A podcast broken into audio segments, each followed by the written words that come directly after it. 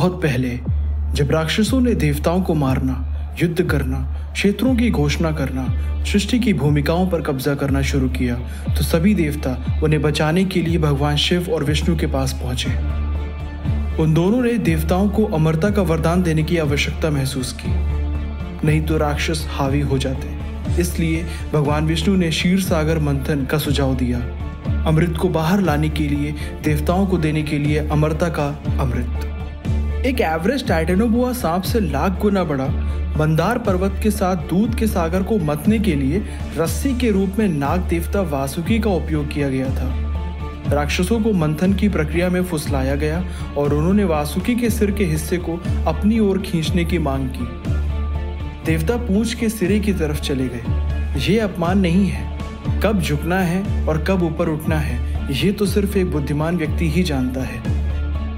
मंथन के समय खिंचाव की गर्मी सहन न कर पाने से वासुकी ने विष और भयंकर आग उगल दी, जिससे हज़ारों राक्षसों की मौत हो गई। आरके के पास इतनी बुद्धि है कि वो पूंछ का चुनाव ही करेंगे जब आग लगेगी। ज़रूरत पड़ने पर दुश्मन को सिर की ओर ले जाने की बुद्धि भी उसके पास है। और मेरे पास इतनी ताकत है कि मैं ज़रूरत पड़ने पर दुश्मन को पहले से ही जलती हुई आग की लपटों में फेंक सकता हूँ। जब मनोशक्ति और बल शक्ति एक साथ हो जाएँ तो भला हमें कौन हरा सकता है?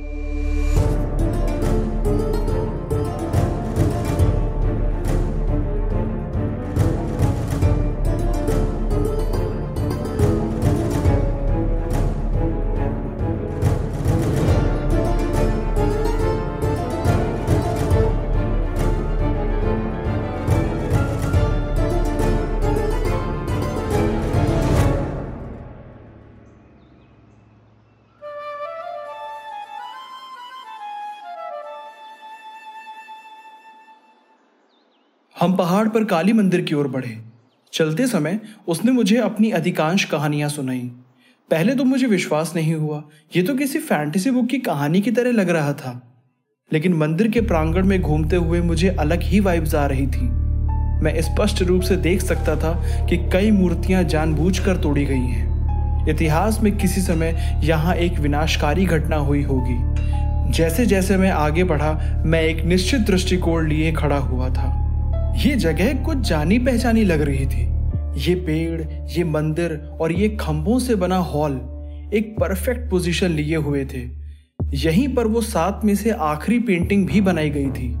वो क्लासिकल डांसर की पेंटिंग एक अज्ञात मंदिर में। मुझे बहुत स्पष्ट रूप से याद है। ये वही खंभों का खंडहर वाला हॉल है जिसके सामने वो पेंटिंग वाली डांसर खड़ी थी। ये गिर चुकी मंदिर की मीनारें वही हैं जो पेंटिंग की बैकग्राउंड में थी। अधिकांशतर ये बड़े पेड़ों को इसी तरह पेंटिंग में रखा गया था। मुझे लगता था कि मैं सही हूँ। मैंने आरके की तरफ़ देखा और उसे रोक लिया। मैंने उसे लापता पेंटिंग की एक तस्वीर दिखाई और उससे पूछा कि क्या यह वही जगह है जहाँ इसे बनाया गया होगा। उसने दोनों को करीब से देखा। खम्बों के हॉल के नॉर्थ ईस्ट चोटी पर एक शेर का सिर देखकर वो ये जांचने के लिए खंडहर की ओर बढ़ा। कुछ देर ढूँढने के बाद हमें एक मूर्ति मिली, जो पेंटिंग में शेर के सिर के जैसी दिखती थी। तो साथ में से दो पेंटिंग्स इसी पर्वत से निकली थी, और वो दोनों मेरे पास थी। और इस गाँव का ये आदमी नौकरी की तलाश में शहर में आता है, और उसकी मुलाकात मुझसे होती है।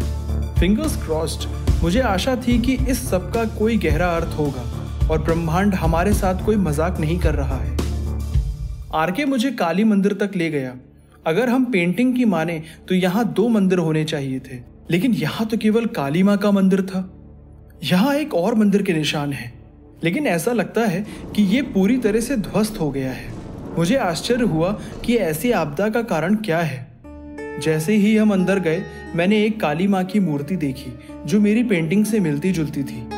लेकिन उनकी आँखें खुली हुई थी। आर के हैरान परेशान हो गया। वह मेरी ओर मुड़ा और कहने लगा, मैं सच कह रहा हूँ, जब मैंने उन्हें आखिरी बार देखा था तो उनकी आँखें बंद थी। पीछे की दीवार, उनकी मुद्रा, ये रंग, ये कमरे का आकार, सभी पेंटिंग के साथ मेल खाते हैं। मैंने नीचे देखा, मुझे दो आँख की पुतलियों के सांचे मिले। मैंने उन्हें उठाया और रियलाइज़ किया कि वे कहाँ से गिरे हैं। अब शाम हो चुकी थी। जैसे ही हमने बाहर कदम रखा और रात होने से पहले वापस नीचे उतरने का फैसला किया, हमें दूर से पायल की आवाज़ें सुनाई देने लगी, लेकिन आसपास कोई दिख नहीं रहा था। हो सकता है कि किसी खड़ी दीवार के पीछे से कोई हमें परेशान कर रहा हो। मैंने आरके से पूछा कि वहाँ कौन हो सकता है, क्योंकि आरके यहाँ एक महीने तक रहा था। उसने कहा कि यहाँ किसी खाना बदोश या किसान का घूमना आम बात है। हम अपने रास्ते चल दिए। मैंने उससे पूछा कि उसने पूरे एक महीने तक इस पहाड़ पर अकेले क्या किया? उसने कहा, बहुत कुछ। हालाँकि, मेरे पास पूछने के लिए बहुत सारे प्रश्न थे, पर मैंने सही समय की प्रतीक्षा की। जब हम वापस पहुँचे तो हम वहाँ एक दिन के लिए रुकना चाहते थे। गाँव में खबरें जंगल की आग की तरह फैलती हैं। गाँव के दक्षिण कोने में कोई हलचल होती है तो उत्तर दिशा तक उसका पता चल जाता है। काफिले को देखकर और उसमें आरके के होने को जानकर गाँव के सरपंच ने हमसे मुलाकात की। उन्होंने मुझे और मेरे साथियों को अपने यहाँ रहने के लिए कहा। उन्होंने तो यहाँ तक कह दिया कि आरके उनके लिए बेटे जैसा था। आरके ने धीरे से अपना सिर हिलाते हुए कहा कि उसके साथ पहले ऐसा कभी कुछ नहीं हुआ है। हम फिर भी उनके यहाँ रहने के लिए आगे चल दिए। एक सरपंच के लिए उसका घर ऐसा होना, ये तो उसकी औकात से बाहर की बात थी। पुश्तैनी भी नहीं लग रहा था। क्योंकि उनका बंगला तो आधुनिक और नया लग रहा था। जानवरों के सिर दीवारों पर टंगे हुए थे। रिच फर्नीचर, हाथी दांत से बने हुए टेबल, बंदूकें जो सार्वजनिक रूप से वहाँ रखी गई थी। अब मैं आरके की ओर देखकर उनकी राय मंजूरी लेना चाह रहा था। उसने फुसफुसाते हुए कहा, भ्रष्ट। सरपंच बड़ी मुस्कान के साथ हमारे पास बैठ गए। उन्होंने मुझसे मेरा हालचाल और ठिकाना पूछा और मेरे यहाँ आने की वजह। मुझे वह प्रचार याद आया जो हमने करने का फैसला किया था माइकल एंजेलो और ग्रेनाइट मैंने उनसे कहा कि हमारे लिए पुरानी पेंटिंग के और सेट आए हैं और चोरी हुई पेंटिंग्स असली नहीं थी।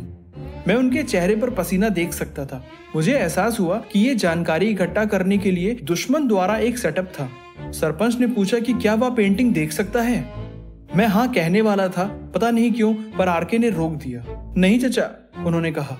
लार्ज स्केल इन्वेस्टर्स के अलावा किसी को भी वो पेंटिंग्स देखने की अनुमति नहीं है। मैंने सिर हिलाया। सेकंडों में सरपंच का चेहरा पीला पड़ गया। यहाँ तक कि वो आरके की बातों को सुनकर अंदर ही अंदर अपने दांत भी किटकिटा रहा था।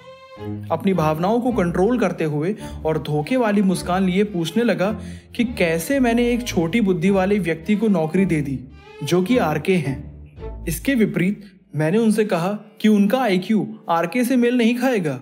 फिर चाहे वो सात जन्म क्यों ना ले ले। मरे हुए जानवरों से भरा वो हॉल सरपंच की हँसी से गूंजने लगा। सरपंच ने बड़े अभिमान से पूछा, अगर वह इतना प्रतिभाशाली है तो क्या वह बता सकता है कि ट्वेल्व टाइम्स एट कितना होता है? हम दोनों ने आरके की तरफ़ देखा। मैं उम्मीद कर रहा था कि वो जवाब फोड़ देगा। आरके उठ खड़ा हुआ। एक हाथी दांत की मेज के पास चला गया और उसे छुआ। सत्रह करोड़ और कुछ चेंज, आरके ने कहा। मैं उसका समर्थन करने के लिए स्वयं को थप्पड़ मारना चाहता था। सरपंच हंस दिया और हंसा, ऐसा कि उसके पेट ने जेली डांस कर दिखाया। तुम्हारे सभी एसेट्स की वैल्यू इतनी है।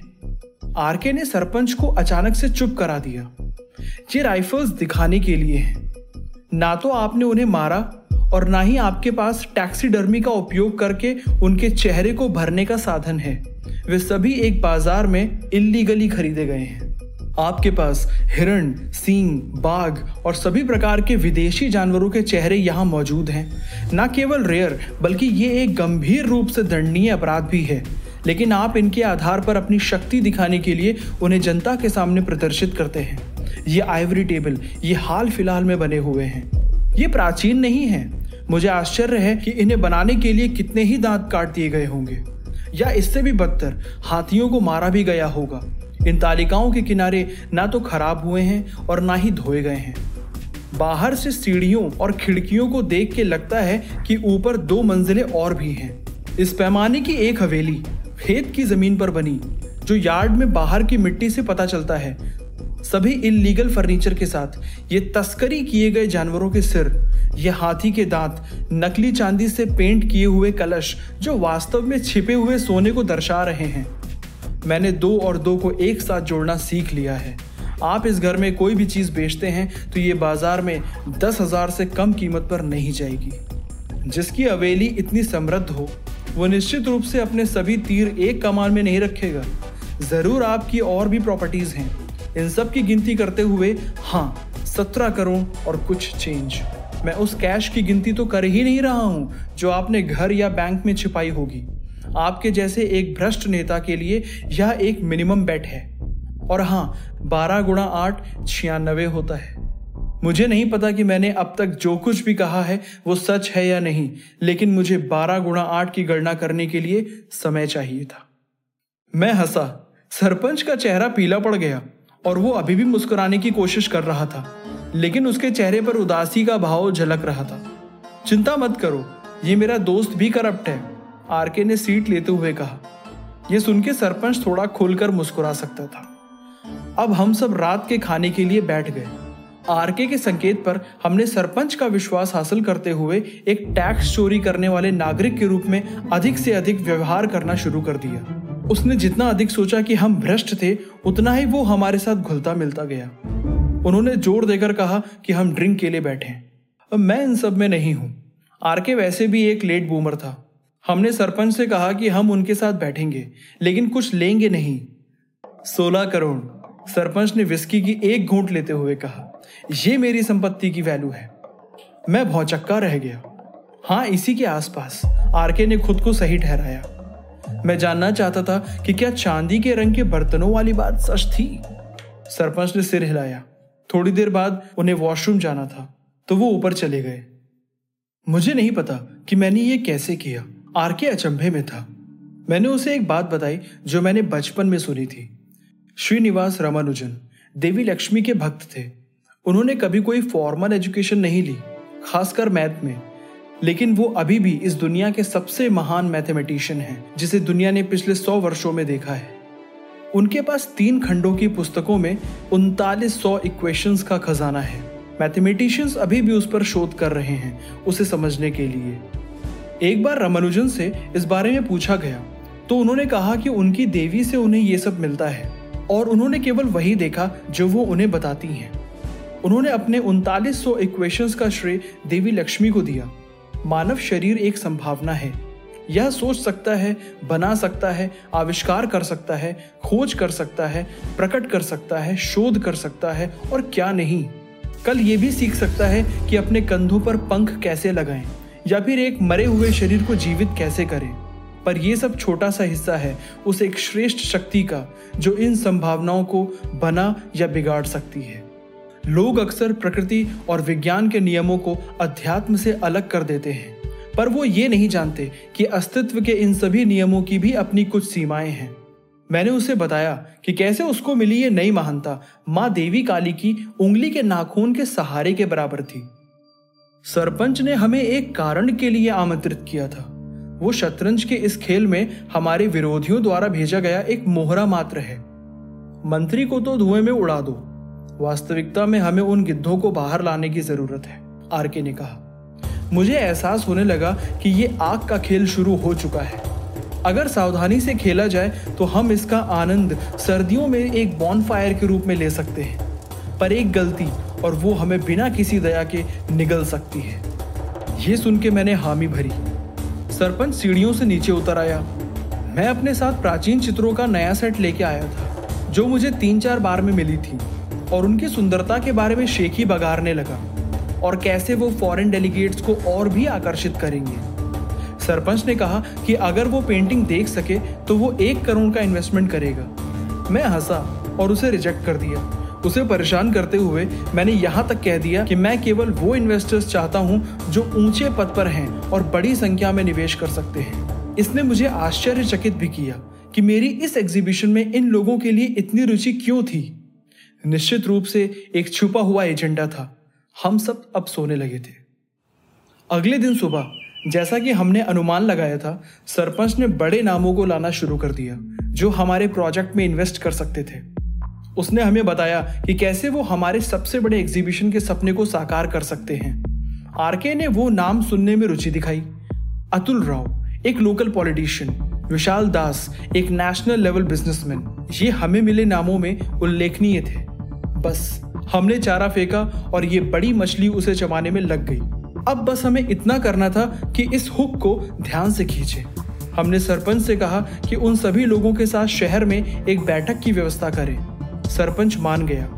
हम शहर वापस चल दिए। आरके और मैंने सभी बातों, यानी दो और दो को एक साथ रखने की कोशिश की। सात में से दो पेंटिंग इसी गाँव से निकलती हैं। बाकी के बारे में हमें नहीं पता। उसी गाँव के सरपंच को राष्ट्रीय स्तर की ऐसी बातों के बारे में अधिक जानकारी थी, जो उसे सामान्य रूप से नहीं जाननी चाहिए थी। उसके कॉन्टैक्ट्स मेरे कॉन्टैक्ट से अधिक थे, बल्कि मैं एक तरह का जाना माना व्यक्ति था। मेरे गाँव आते ही उसने हम में अधिक दिलचस्पी दिखाई। जैसे ही मैंने नए पेंटिंग्स का उल्लेख किया, उसने उन्हें देखने के लिए एक कीमत की पेशकश करना शुरू कर दिया। क्योंकि हमने मना कर दिया तो एक ही दिन के भीतर वो इन्वेस्टर्स को लाने की बात करने लगा। छिपे हुए एजेंडे को पूरी तरह से समझने के लिए हमें पता था कि हमें गाँव को और भी अधिक तलाशना होगा, खासकर रहस्यों से भरा वो पहाड़। इतने बड़े पैमाने पर मेरे दुश्मन थे और मैं उनके चेहरे तक नहीं जानता। हम जान गए थे कि भेड़िए हमें घेर रहे हैं, लेकिन भेड़ों की खाल के नीचे छुपे हुए। आरके जानता है कि कब नकली खालों पर ईंधन फेंकना है, और मैं उन्हें जलाने के लिए पीछे नहीं हटूँगा। ये दुश्मन के जीवन की कीमत पर आग के साथ एक खेल होगा, और मुझे उस गौरव के क्षण में तांडव करने से कोई आपत्ति नहीं होगी। इसलिए हम अपने भेड़ियों के झुंड को ढूँढने के लिए निकल पड़े, जो शहर के बीचों बीच दो दिनों में मिलने के लिए तैयार थे। उन्हें राग करने के लिए मैंने अपनी मशाल जला रखी थी।